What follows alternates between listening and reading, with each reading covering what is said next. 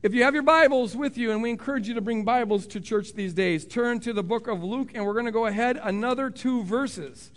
Woohoo! We're, we've been doing this almost for, I guess, six months now, and we're, we've gotten through almost 90 verses. Uh, this is what we do at Woodland Hills Church. If you're visiting, we believe in passionate worship, but then also passionate worshiping God with our minds. And so we just just break open the Word and go verse by verse and just ask the question what does the Lord have us to learn? It's not about eloquence, it's not about entertainment, it's just about seriously engaging with the Word of God. And the goal is always to walk out of here more kingdomized than you were when you came. Because the purpose of everything is to become kingdom people, right? So we're looking at the book of Luke, chapter 2, and we're going to read two verses today, verse 34 and 35. And I want to entitle this message Offensive Good News. Be prepared to be offended. This is offensive good news. I could entitle this just as well, Repent, because that's what the message is about. And when you're called to repent, you have the possibility of being offended. Here's what the text says. You recall that Mary and Joseph are in the temple. Uh, they meet Simeon, who was led there by the Holy Spirit, and Simeon's kind of praying and prophesying over them. And then, in the course of doing this, it says, Then Simeon blessed them and said to Mary, so now he's speaking specifically to Mary, This child is destined to cause the falling and the rising of many in Israel. He's also destined to be a sign that will be spoken against. There's a connotation of hostility there. So that the thoughts of many hearts will be revealed or exposed. The, the rebelliousness of uh, some hearts is going to be exposed. And then, in a very somber tone, Simeon says to Mary, And a sword will pierce your own soul too. Interesting. Now, I'm going to speak about that last phrase next week. And a soul will pierce your own soul too. This morning, I want to talk about Jesus causing the fall of many and how he'll be a sign that will be spoken against. I want us to meditate on that. As I do it, I'd like us to use this opportunity where we come together to pray for this message and also to pray for one another. So, one last time, would you stand? And would you uh, just grab the hand of the person to your right and to your left? Hopefully, you know their name by now. And just in your heart and in your mind, agree with me for the person on your right and on your left as I'm praying this prayer. God has given us a unique authority as kingdom people to change the world through the power of prayer. He's just wired it such that when we talk to Him, power is released from heaven. So we want to use that to the advantage of the person on our right and the person on our left. So just uh, pray with me here. Father, we just thank you for calling us to be your kingdom people and empowering us through the power of prayer to change the world. We thank you, Lord God, that, the, the, the, that our prayers are powerful and effective. Your word says so. And so, Lord, with that faith, we pray for the person on our right whose hand we're holding. We just pray outrageous blessings on them. Father, release power from heaven on their behalf right now. We pray, Lord God, that you'd open up their mind and open up their heart to receive the word this morning. We pray, Lord, that wherever they're at in relationship with you, we pray that this person on our right would be moved to a closer relationship with you through this word. Lord, let your kingdom be built further in their heart and mind this morning than it was when they came here, Lord God. We pray for their relationships, Lord God. We pray uh, that you'd bring kingdom peace and forgiveness to all their relationships. We pray, Lord God, prosperity on their finances that they might be a blessing to other, Lord, Lord. Bless them in Jesus' name. And now we pray for the person on our left. Lord, we agree with you that this person has unsurpassable worth, and we ascribe to them unsurpassable worth because you died for them and paid an unsurpassable price for them. We pray, Lord God, that you'd open up their hearts and minds to receive your word here this morning, that, Lord God, it would find fertile soil. We pray, Lord God, that wherever they're at in their relationship with you, that you would use this message to draw them closer to you and bring the kingdom more thoroughly in their heart and mind. We pray for their relationships, Lord God. Bring your kingdom love, bring your kingdom peace, bring your kingdom forgiveness to all of their relationships. We pray prosperity on their, on their health. We pray a blessing on their finances, that they might be a blessing to the kingdom and a blessing to others, Lord. Lord, we together right now want to use our power as kingdom kids on behalf of Iraq And we want to pray, Lord God, peace for that country, Lord. Uh, it's such, in such political turmoil on the verge of civil war. And we just, Lord God, want to use the influence you've given us on behalf of the Iraqi people, Lord God. Bring peace to that nation, Lord God. Bring healing to that nation. There's such diabolical unforgiveness and hatred and violence there, and innocent lives are every day being wasted. Lord, bring your peace. Let, it, let your will be done in Iraq as it is in heaven. And now, Lord, as your word is going forward, we just pray that you'd give it an authority that comes from you, not from any human being. Make, make your word come alive. Confront us, convict us, transform us in Jesus' name. And all God's people said, Amen. Amen. Amen. God bless you. Hick, you can have a seat. What you need to know is that the person on your right and the person on your left, you have made a difference in their life. Um, and uh, because, because the, prayer, the prayer is powerful and effective. Their life will be more kingdomized because of that. That's why prayer is so important. Okay, offensive good news. You know, we've been at the book of Luke here for five or six months, and it has, I think we'd all agree, been a uh, real good book, a real nice book, uh, a real happy book. It's had a lot of good news. You know, it, it's just been real positive. Um, you know, it's, it's, the angels have been announcing stuff, and, and, women who weren't supposed to be able to have babies are having babies. And, and, and John the Baptist comes in the world and said that he'll turn the, the hearts of the parents to the kids. And, and, and Jesus is going to come. He's going to bring peace. He's going to bring joy. He's going to bring love. He's going to restore Israel. He's going to transform the world. And there's all this wonderful, wonderful good news, and it's been great. But now, all of a sudden, in this narrative, as it's going forward, we hit this passage and there's a very somber, even ominous tone to it, isn't there? Jesus will not only cause many to rise, but he's going to cause many to fall. And he's not just going to be something that people love and adore, he'll be a sign that will be spoken against. There'll be hostility towards him. It's not apparently all good news. It could be good news to everybody, but what this prophecy is saying is that it won't be good news to everybody. In fact, there's a downside to the good news. As hearts are revealed and exposed, we'll see that there are many whose hearts are set against Jesus. Jesus will divide those who rise from those uh, who fall. There'll be an offensive edge to Jesus. Now, we would wish that that wasn't so especially because we're in Minnesota and everyone believes in Minnesota nice. We would like it to be nice, wouldn't we? I would. Uh, you know, wouldn't it be nice if, if it was like Christmas all the time? You know, the gospel you get at Christmas where, you know, Jesus just helps us love one another and I'm okay and you're okay and we're just all going to get along and God, he just, you know, it's, it's a fluffy gospel. It's all about nice. It's all about flowers. It's all about wonder. It's just great. That'd be wonderful. But it's not true. The real Jesus yes, he brings outrageous good news, but there's a downside to it, and this passage begins to get us in on that downside. There's an offensive dimension to the gospel of Jesus Christ. Jesus Christ ticks some people off. He did back then, and he's still doing it today. He especially ticks off religious people. He did it all the time. That's why he says often when he goes preaching throughout the Gospels, Blessed are those who aren't offended in me. And the Gospels record several times saying that people walked away from Jesus, and it was always the religious people, uh, and they were offended by him. How dare he say that? There's an offensive dimension to the gospel. Jesus Christ, he unites people who are like minded, but he also divides people who aren't. He says in one passage, I haven't come to bring peace on earth, I've come to bring division. Uh, it's, it's going to divide people between those who accept me, those who don't accept me, those who rise, those who fall, those who are offended, and those who repent. There'll be a division that is there. There's an offensive dimension to the gospel.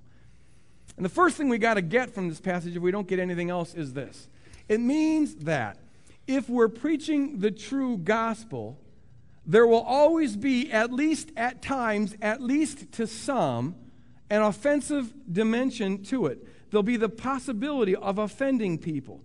Because if we're preaching the true gospel, it confronts everything in our life. If we're preaching the true gospel, it means that some things we hold near and dear to us might have to go. if we're preaching the true gospel, it just might turn our world upside down. If we're preaching the true gospel, it might call into question some fundamental assumptions, some fundamental values, some fundamental behaviors we've always just assumed were okay. If we're preaching the true gospel, some things we just regard to be pure common American sense might be called into question. If we're preaching the, the true gospel, it calls for a radical decision where every aspect of our life has to be laid bare. If we're preaching the true gospel, it either makes people change or it forces them to get angry and walk out mad. There's an offensive dimension if we're preaching the true gospel. And our job, my job here this morning, and every time I preach, and every preacher's job when they're behind the pulpit of Woodland Hills Church, is to preach the true gospel which means part of my job is to tick you off. But take consolation in the fact that I tick myself off. I mean, this, you know, it, it confronts me as well. Uh, part of the job is to be willing to offend people, which means they might walk away. But see, here's the thing. As a number of, of social, Christian social commentators have, have made known, one of the greatest tragedies in modern Christianity, especially in the West, is that it has, to a large degree, lost its ability to offend people. Uh, the gospel we preach is a very inoffensive gospel. And there are multitudes of preachers who are afraid of offending people, of losing parts of their congregation. Uh, now, part of the reason for this, a major part of the reason, is that. Uh, the consumer mindset of our culture has really made inroads into the thinking of the church. With the consumer mindset, Americans see themselves as consumers, and their job is to purchase, and, and a business's job is to give them the product that they want to purchase and to give it as good as possible. And so it's, it's, it's almost inevitable that in America you'll have a lot of consumeristic thinking uh, going on with regard to church. People see church the way they'd see Walmart and Target and Burger King and McDonald's. They see it as, as a place where you go and you purchase at as cheap as price as possible a religious product that's supposed to make you feel better or enhance your life in certain ways. So they, they assess churches that way. And if they can't get what they want from one church, then they'll go to a different church. They shop for churches the way they shop for fast foods and clothing.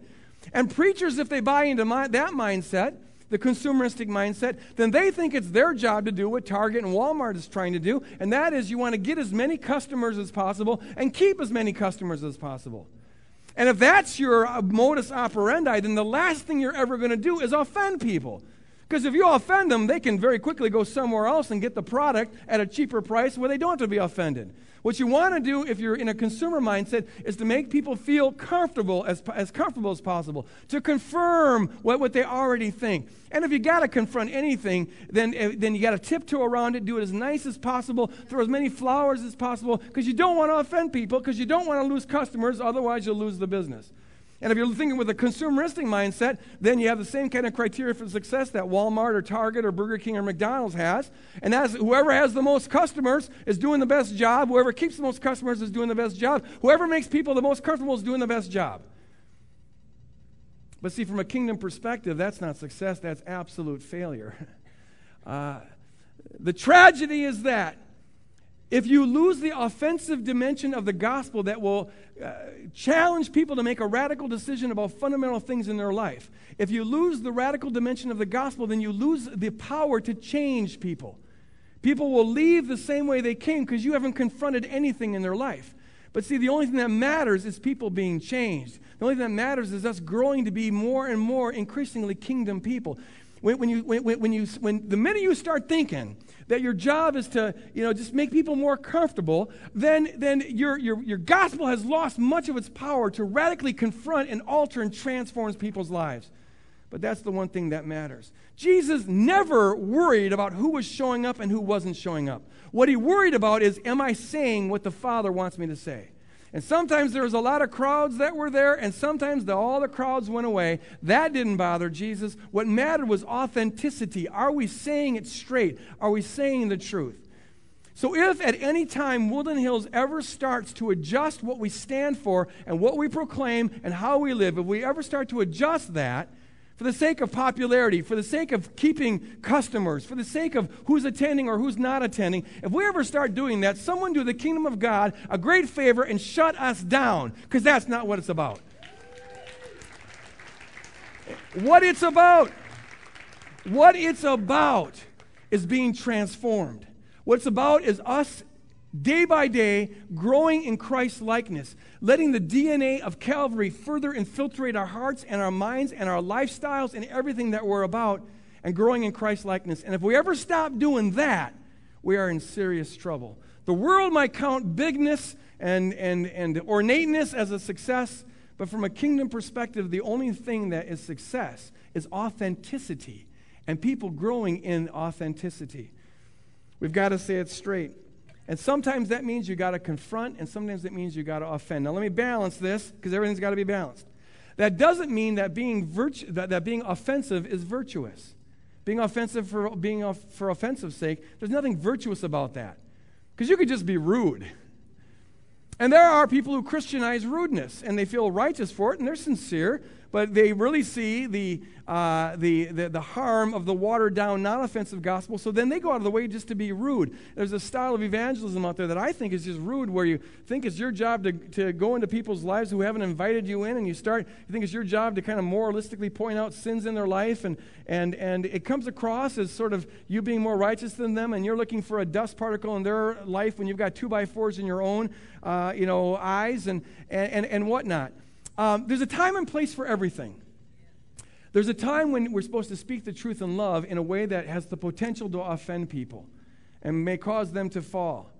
Uh, two contexts would be this. Here, when we come together, my assumption is, our assumption is that when people come to this gathering, a large gathering, the weekend event of Woodland Hills Church, you're here because, among other things, you want to hear the word. And our job is to say the word straight. To this degree, you've invited us in on your life. You're free to walk out. Some do sometimes.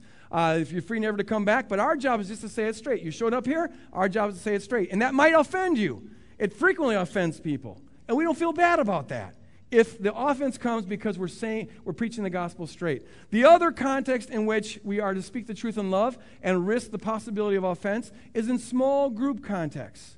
This is the primary unit of Christianity. In our covenant groups or with friends who know you well.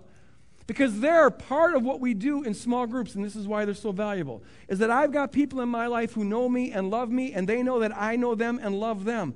And, and I've invited them to speak into my life, and they've invited me to speak into their life. And I know what I'm talking about because I know them, and they know that I'm not judging them or feeling righteous, you know, more righteous than them. They know I just am concerned about what I'm seeing, and so I say it straight, and they might get offended. Or they say it straight to me, and I might get offended. They might say, Greg, you know, uh, you don't realize this, and we love you, but, but you know, when you do this, it really casts, it really doesn't seem honoring to your wife. And there's a part of me that wants to go, What? Get out of here. How dare you? But see, we're all, this is why community is so important. We've all got blind spots. And I might have a blind spot. And I, we're the bride and we're supposed to be making ourselves ready for the groom who's returning. And so, even though part of me doesn't want to hear this, the deeper part of me, the kingdom part of me, wants to hear that because I want to know about the weak areas of my life so that I can adjust them and, and live a more kingdom life. In small groups and in the large gathering here, it's appropriate going to places where no one's invited you, speaking to people into their lives in ways that they have invited you, that can just come across as rude. And Paul says in 1 Corinthians 13 that love is never rude, and the one thing we're supposed to be known for is love. But when, when in the right context, we need to say it straight. And if you say it straight and you're preaching the real gospel, there may be times where people get offended because it, it, it can call into question fundamental assumptions about our life. Now, how is it that the good news could possibly be offensive? Let's ask that question. Because the good news is good. Who could be offended by that? The good news is about God becoming a human being out of his love for us. The good news is about how we can be forgiven all of our sins. The good news is about how it can all be wiped clean and we can have a restored relationship with God. The good news is that he wants to fill us with his Holy Spirit and he can give us a joy the world can't give us and a peace the world can't give us and a powerful living that the world can't give us. And the good news is about how we'll reign forever in eternity with him. What could be offensive about that? And even if a person didn't agree with it, what could be offensive about that? It, it, it's nice. I, I, can see a person saying, Gosh, I wish that was true. I just ha- don't happen to believe that it is true. But what is offensive about that? See the question? Now, if that is a question for us, I think this is why.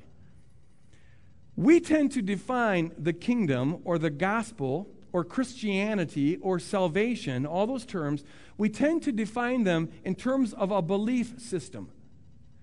Uh, to be a Christian means you believe X, Y, and Z. You believe in Jesus, you believe in the Bible, you believe, you know, it depends on what version of Christianity you're given. There may be three things you've got to believe or 13 things you've got to believe, whatever.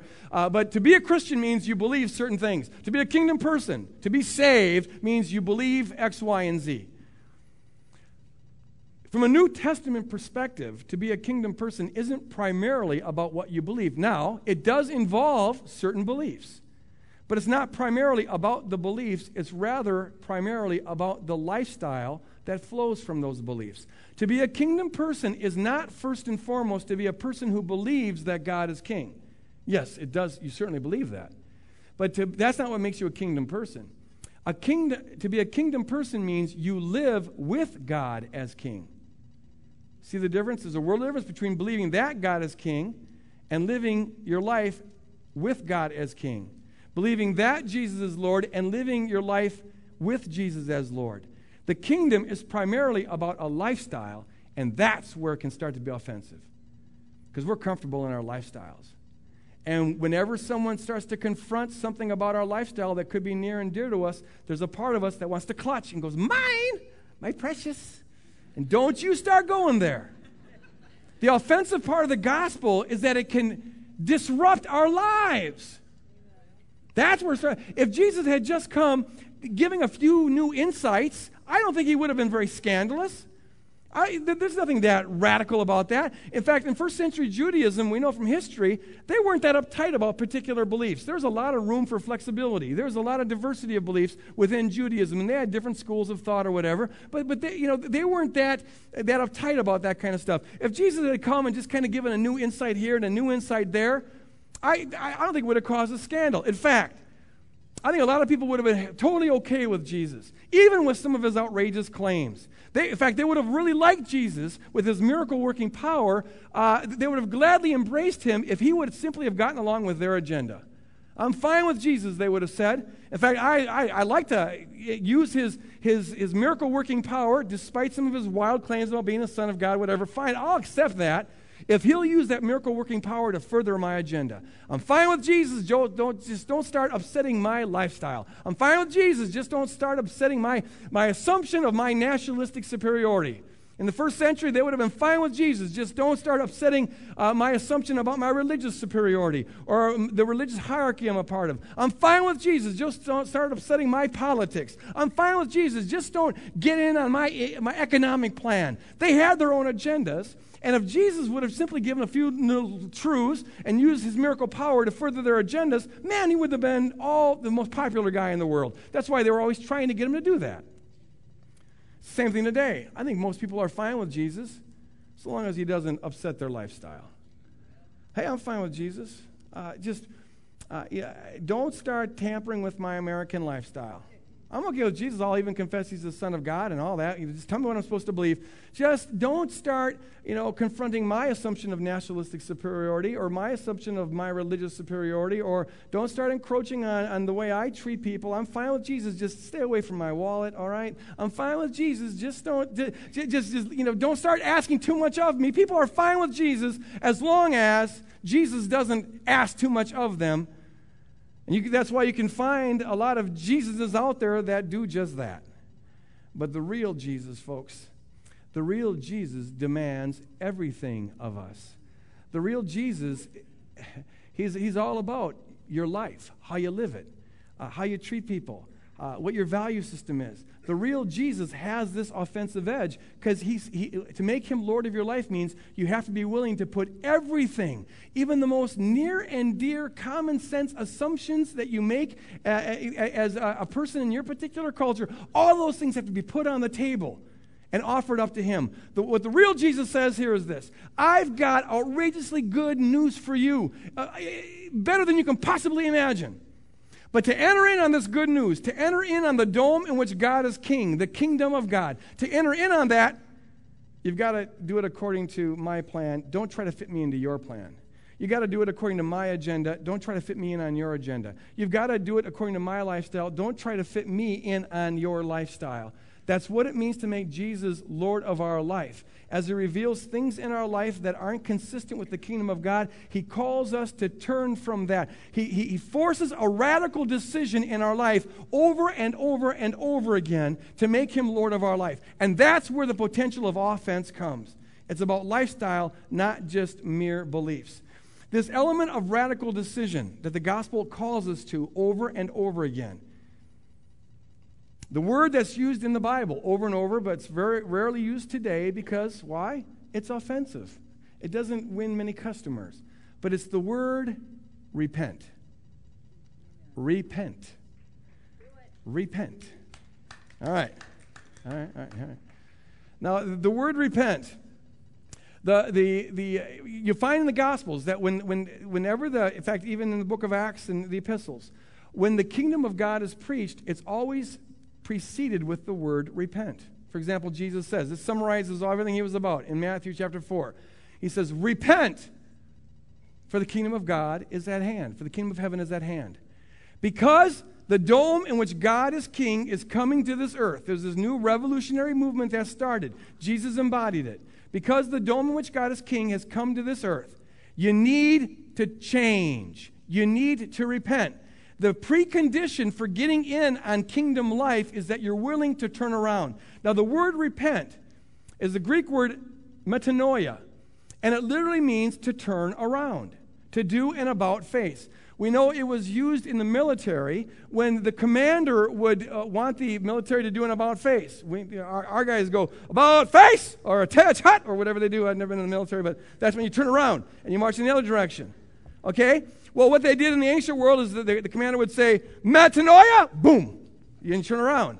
Or we would translate it, soldiers, repent, doom. And now you march in a different direction. That's what the word means. God calls us to stop going in the direction we're going and to go in a different direction.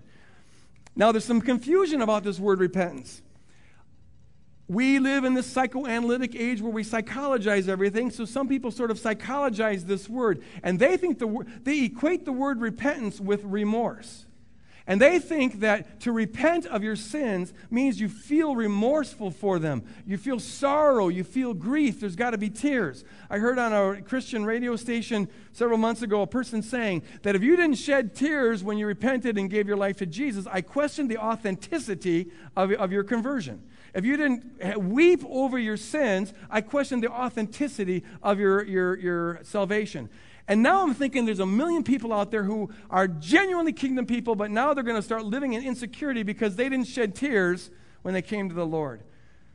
Look at uh, your ability to see the full gravity of sin is a product of spiritual growth.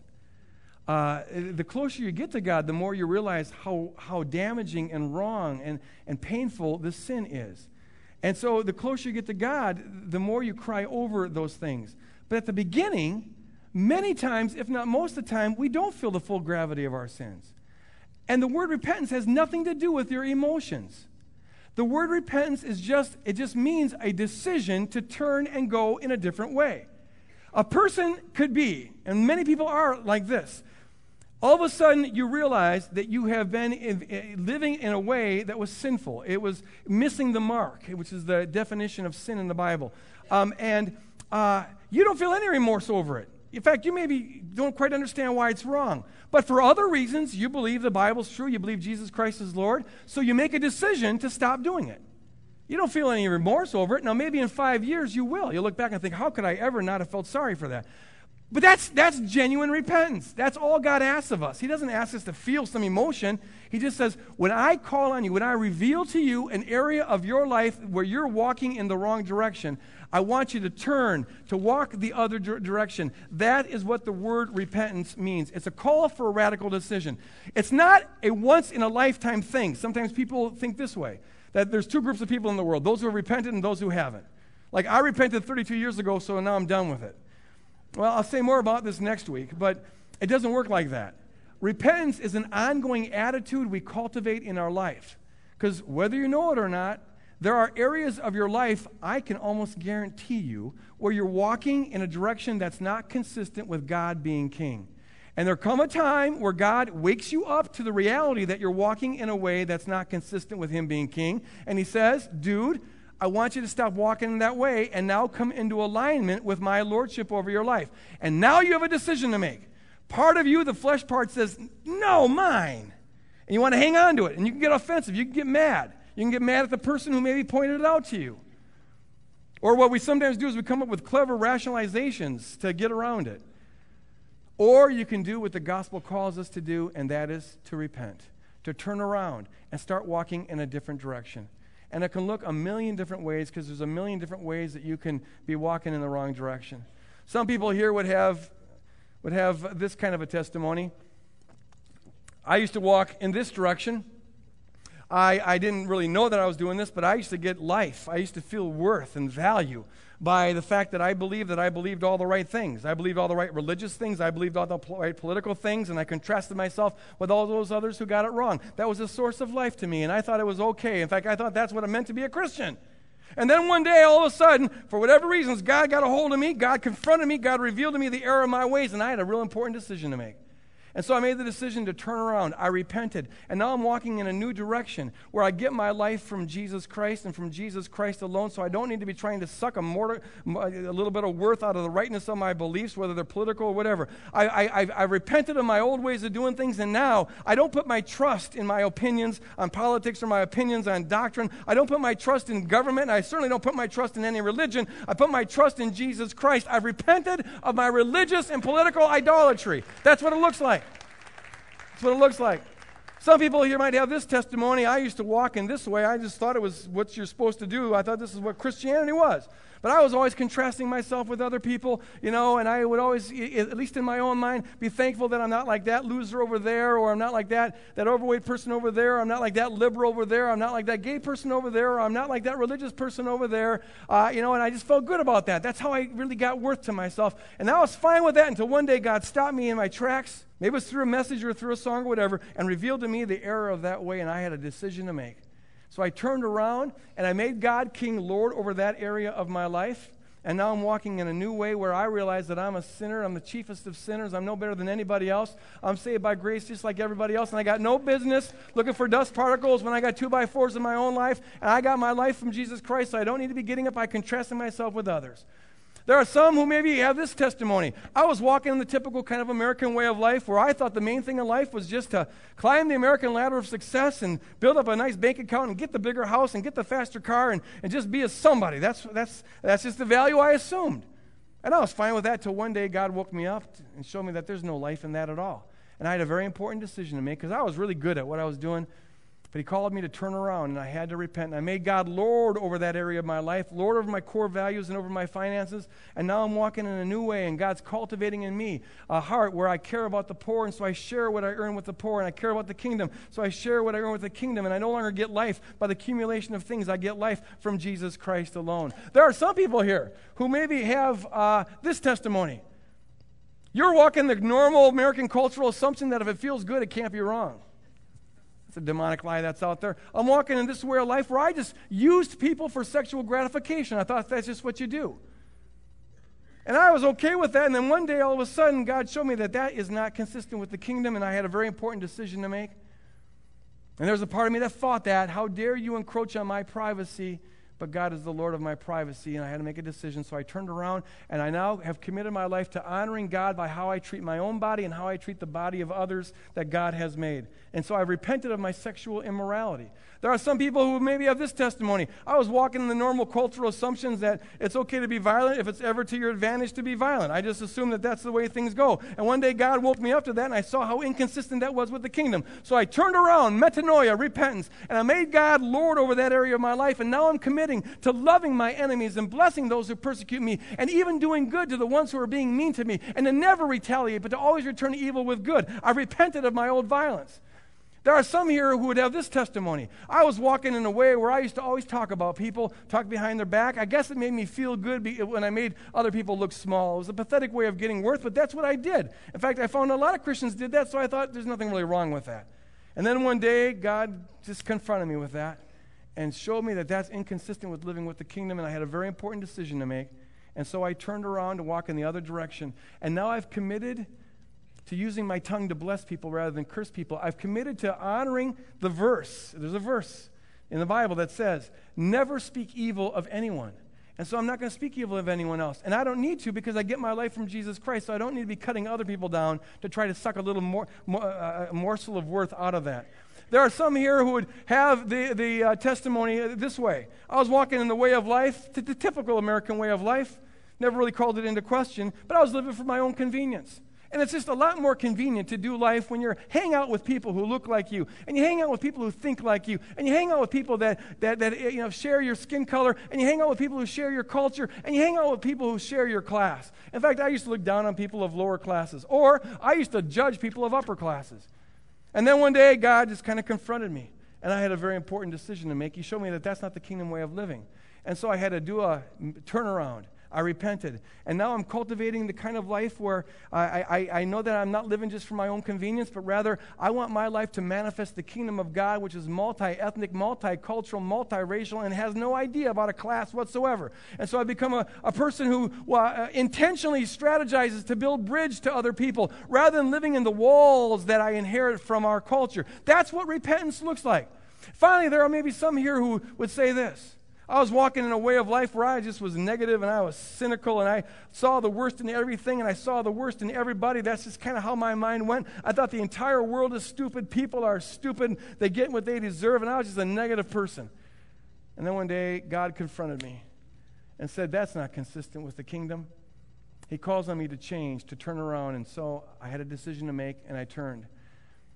And now I'm trusting in the promises of God, and the promises of God say that in the end, God wins. So there's, there, there, there's, there's no room for negativity here. There's room for optimism. The kingdom will last forever and ever. And now I've committed my life, as the Bible commands me to do in 1 Corinthians 13, to see the best and to hope for the best and to believe the best about everybody. And I'm walking in this kind of optimism. Oh, there are times sometimes when I fall down and, and, and go in my old ways of thinking, but the Holy Spirit's always there to remind me that I'm walking in a new way of life. It takes a thousand different forms, but this is what repentance is.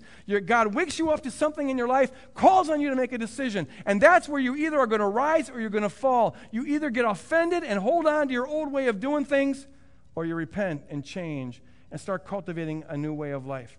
Now, repentance, as I said, is not about remorse, it's just a decision that we make. It's not a one time thing. It's also not. It's not a pledge that you'll never fail because you probably will fail. And it's not a, a pledge of your self will that you're going to like valiantly keep a New Year's resolution. I declare I'm not going to do this. Because you know what? If it's really authentic kingdom, you can't possibly do it on your own. But fortunately, you don't have to do it on your own because the Holy Spirit is there to empower you to accomplish things you never dreamed you could accomplish. What repentance is is simply saying, God, with your help, I'll cultivate a new lifestyle. It's not saying, I've arrived at a certain place. You're simply saying, I'm going to go in a new direction. So, my question to you is this Is there an area in your life? And probably more accurately, I should put it like this Not is there, but what is the area of your life that God's calling you to repent of? It may be a sin that is going on, or it may just be a, a way of thinking, an attitude you have, a behavior that you have, you know, some aspect of your life that you've always assumed is okay. But right now, the Holy Spirit is moving and waking you up and saying, It's time to, you've fought me too long on this. Turn, turn. Every area we hang on to after God calls us to turn is bondage and blocks the full life of the kingdom in our life. Every area we surrender to unleashes a new dimension of the kingdom in our life. You'll never, as hard as it is, you'll never regret repenting. It's hard in the moment, but it unleashes life. Close your eyes and just pray for a moment. Listen for a moment as the Holy Spirit will reveal to you an area He wants you to turn from. With every eye closed, if there's an area that you're aware of that God's calling you to change and you're willing now to say, not that you'll succeed perfectly, not that you're able to do it on your own, but you're willing to say, I surrender that area to you, Lord, and I commit to walking in your way. Just before you and God, with every eye closed, just raise your hand as a sign before God. Amen. Holy Spirit, you see our hearts. I pray you'd seal this commitment on behalf of all of us. We want to repent, for the kingdom of God is at hand. Seal it, Lord. Seal it, Lord.